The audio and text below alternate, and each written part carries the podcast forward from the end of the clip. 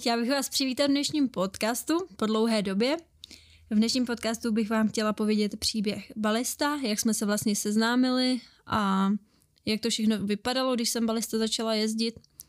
Je to příběh, který se odehrál, tuším, už je to nějaký ten pátek, myslím si tak 5-6 let. Byl to mladý kůň a teď jdeme k tomu příběhu, kde vám povím, jak to všechno probíhalo. Balist byl velmi křivý a opravdu dlouho mi trvalo, než se srovnal. Pohyboval se kulhavě. Teď už si nepamatuju den, kdyby něco takového viděla nebo kdyby něco podobného dělal. A jsem za to moc ráda, protože to bylo hodně nepříjemný, mával hlavou, fakt nadskakoval hodně v těle a neměla jsem z toho úplně dobrý pocit. Takže to rozhodně nebylo úplná výhra na začátku. Určitě jim něco signalizoval, něco nebylo v pořádku. Balesto je kůň, kterého jsem poznala před pár lety ve Starobleslavském dvoře.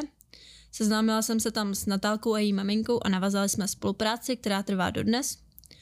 A teď eh, k Balíkovi. Nějaký ten příběh, eh, jak vlastně to všechno vzniklo. Natálka se zamilovala do balíka, když byl ještě neobsedlý, tudíž neskušená mladá jeskyně, tehdy tuším 12 letá.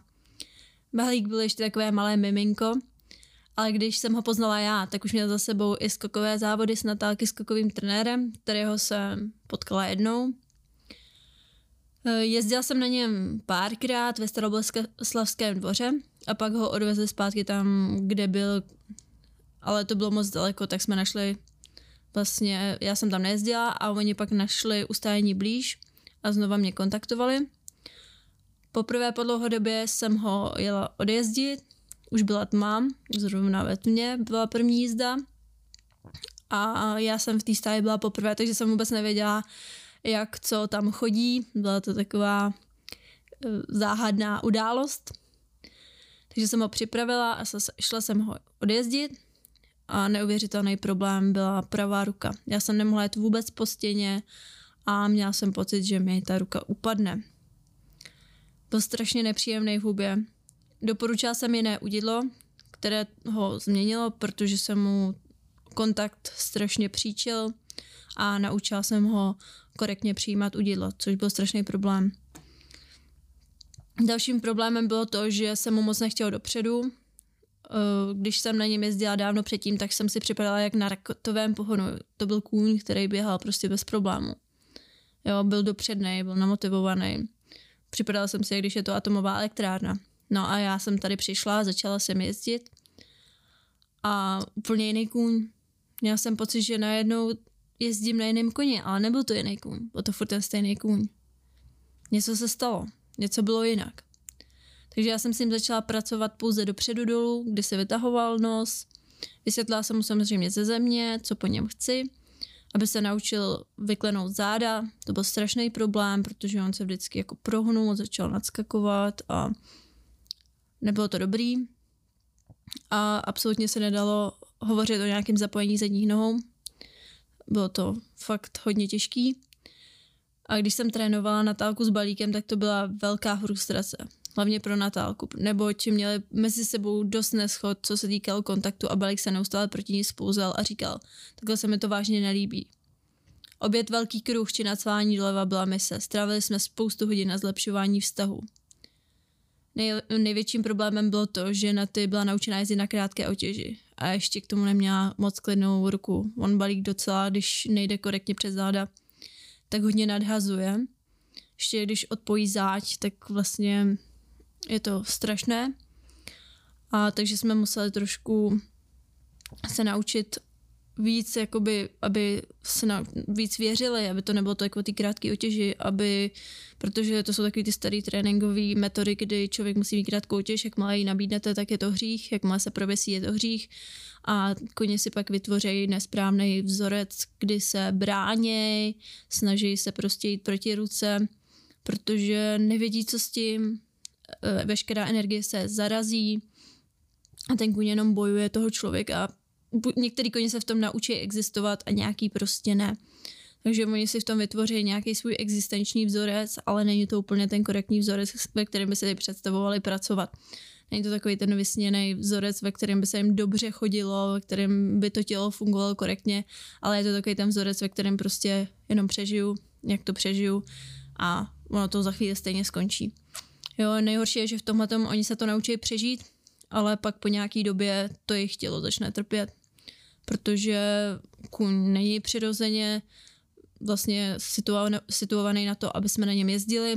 A pokud ho nenaučíme korektně nás nosit zádama, ten baťoch správně, tak záda budou trpět, protože taha, vlastně jakby ty záda jsou prohnutý v tu chvíli, kdy nevědí, jak se zapojit a může vznikat třeba kissing spice, poranění právě těch výběžků a není to pro toho koně vůbec zdravý. Takže krátká otěž je fajn teorie, ale zase všeho smírou. Takže samozřejmě ano, krátká otěž může být dobrá věc, ale nesmí být nesmí tam být nedorozumění v tomhle kůň se nejprve musí naučit, co ta otěž znamená. A když mu jenom si na ní sednete a řeknete mu, hele, tady mám krátkou otěž, děj si s tím, co chceš, ale prostě já budu mít krátkou otěž a neexistuje žádná jiná cesta. No tak ten kůň prostě proti tomu bude tvrdnout, bude mrtvej v hubě a nebudete spolu víc žádnou konverzaci. Takže tohle to bylo strašně těžké, protože ještě k tomu balistov občas měl takový jako stavy, že se lekal, bál, ale nebylo to tak dramatický po nějaký době se to zhoršilo. Kdy on se jako začal lekat a několikrát Natálku třeba i schodil, protože dával, samozřejmě si myslím, že tam i malinko dával najevo nějakou tu nespokojenost, kterou v sobě držel. Oni se hodně hádali, hodně šli proti sobě, protože jak Natálka nevěděla, co dělat, on nevěděl, co dělat. Takže mě trvalo několik lekcí prostě tohleto změnit. Samozřejmě Natálka si v tu chvíli procházela i pubertou, takže to nebylo úplně jednoduchý. Hodně se odrážely i její nálady během těch tréninků, takže třeba co se dělo doma, takže když třeba nebylo úplně dobře a ona si přinesla špatnou náladu, tak to nebylo úplně ideální, protože pak samozřejmě se to na tom koni taky odrazilo. Samozřejmě i podle toho, jak byla unavená, nebo zrovna. Takže samozřejmě takový ty lekce, kdy měla lepší náladu, to šlo lépe. Samozřejmě podle toho i jaký úkoly jsem jí dávala, jakou balík zrovna měl náladu. To těžké v tom bylo, že když jsem ho jezdila já, tak nebyl v podstatě problém, ale v tu chvíli, kdy začala ho jezdit třeba Natálka, a já už jsem mu ukázala tu dobrou cestu, tak z, Natálce, z Natálkou zase už si nemohli se naladit na tu správnou vlnu. Takže začali spolu se hádat, balík zvedl hlavu, Natálka prostě se s ním tam došla prát a a nebylo to úplně dobrý a zašli z toho rupat nervy. Takže tam byly takový proti sobě. A moje mise byla, ano, přijezdit toho koně tak, aby věděl, co má dělat a aby jí mohl třeba pomoct. Jenomže on byl mladý kůň, takže to trvalo strašně dlouho, než se mu ty vzorce uložili s tím, že já jsem ho jezdila za začátku fakt dvakrát až třikrát týdně, mám dojem, abych trošku víc mu byla nápomocná. A časem díky tomu, že vlastně ta spolupráce trvala díl, tak se to zlepšovalo. Hlavně Natálka už dospívala, měla lepší nálady, už věděla, jak eh, co vlastně po ní chci, že to není jenom o krátký otěži, že to není boj s tím koněm, že se musí víc jakoby naladit na stejnou vlnu a ne proti sobě.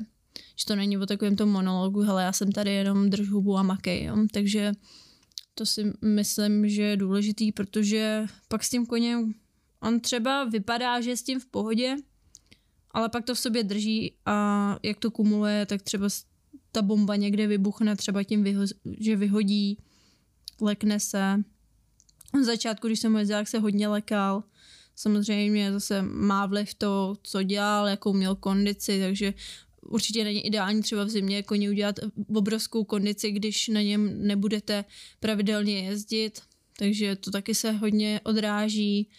Pak samozřejmě nemusí ani pomoct, když toho koně hodíte v kruhovce, dokud se nespotí před ježděním a už nebude moc, protože třeba u balista tohle to moc nefungovalo, protože mu to akorát zlepšovalo fyzičku a pak na jízdárně, když šel úplně do jiného prostředí a tam se bál, tak tomu toho nevyřešilo, takže já jsem třeba, co s ním hodně dělám, je, že ho lonžu po jízdárně, ne v kruhovce, v tom místě, kde ho jdu jezdit, aby se psychicky uvolnil, uklidnil, a sednu si na něj až po nějaký době, protože samozřejmě, když ten kuň celý den stojí a pak sednu na záda, tak nám bude trvat mnohem delší dobu se uvolnit. Samozřejmě zase se to držím, snažím držet eh, nemonotónní, aby se u toho nenudil, aby u toho úplně nevypínal, protože zase lonžovat koně jenom protože ho lonžu 30 minut, jenom protože to někde je napsaný, nemusí být úplně ideální a se toho koně může nudit, může tam sice pracovat, můžete mít pocit, že něco dělá, ale můžete v podstatě s ním tam ztrácet ten vztah. Jo, takže je důležitý, třeba je dobrý to udělat kratší dobu. Samozřejmě nemluvím o tom, že přijdete a hned svaláte, je důležité, aby ten kuň se zahřál, ale problém je v tom, že většina lidí přijde na jízdánu, 10 minut krokuje a už ztrácí ty komunikační prostředky během toho kroku, kdy nedává pozor, kdy se kouká na telefon, kdy si povídá s kamarády. A to je přesně ta chvíle, kdy s tím koněm musíte začít komunikovat a už mu říkat, co po něm budete chtít, protože to je takový ten začátek, kde můžete chtít jeho pozornost.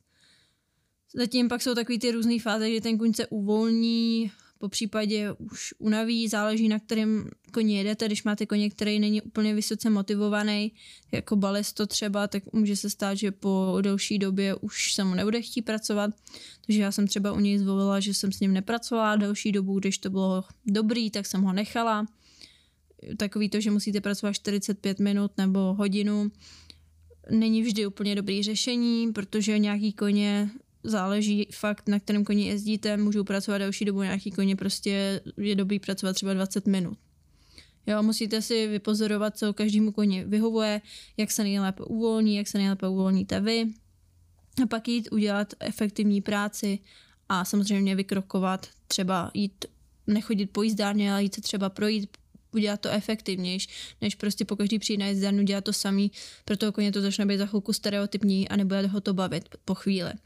Takže držet to pestrý, třeba jít vykrokovat, dejme tomu na ruce, pak jít na jízdárnu, tam třeba ho vzít na loň, zaklusat a pak udělat chvíli pod sedlem, kdy si třeba uděláte, dejme tomu nějaký prostrečování, navotěž, práci na dvou stopách.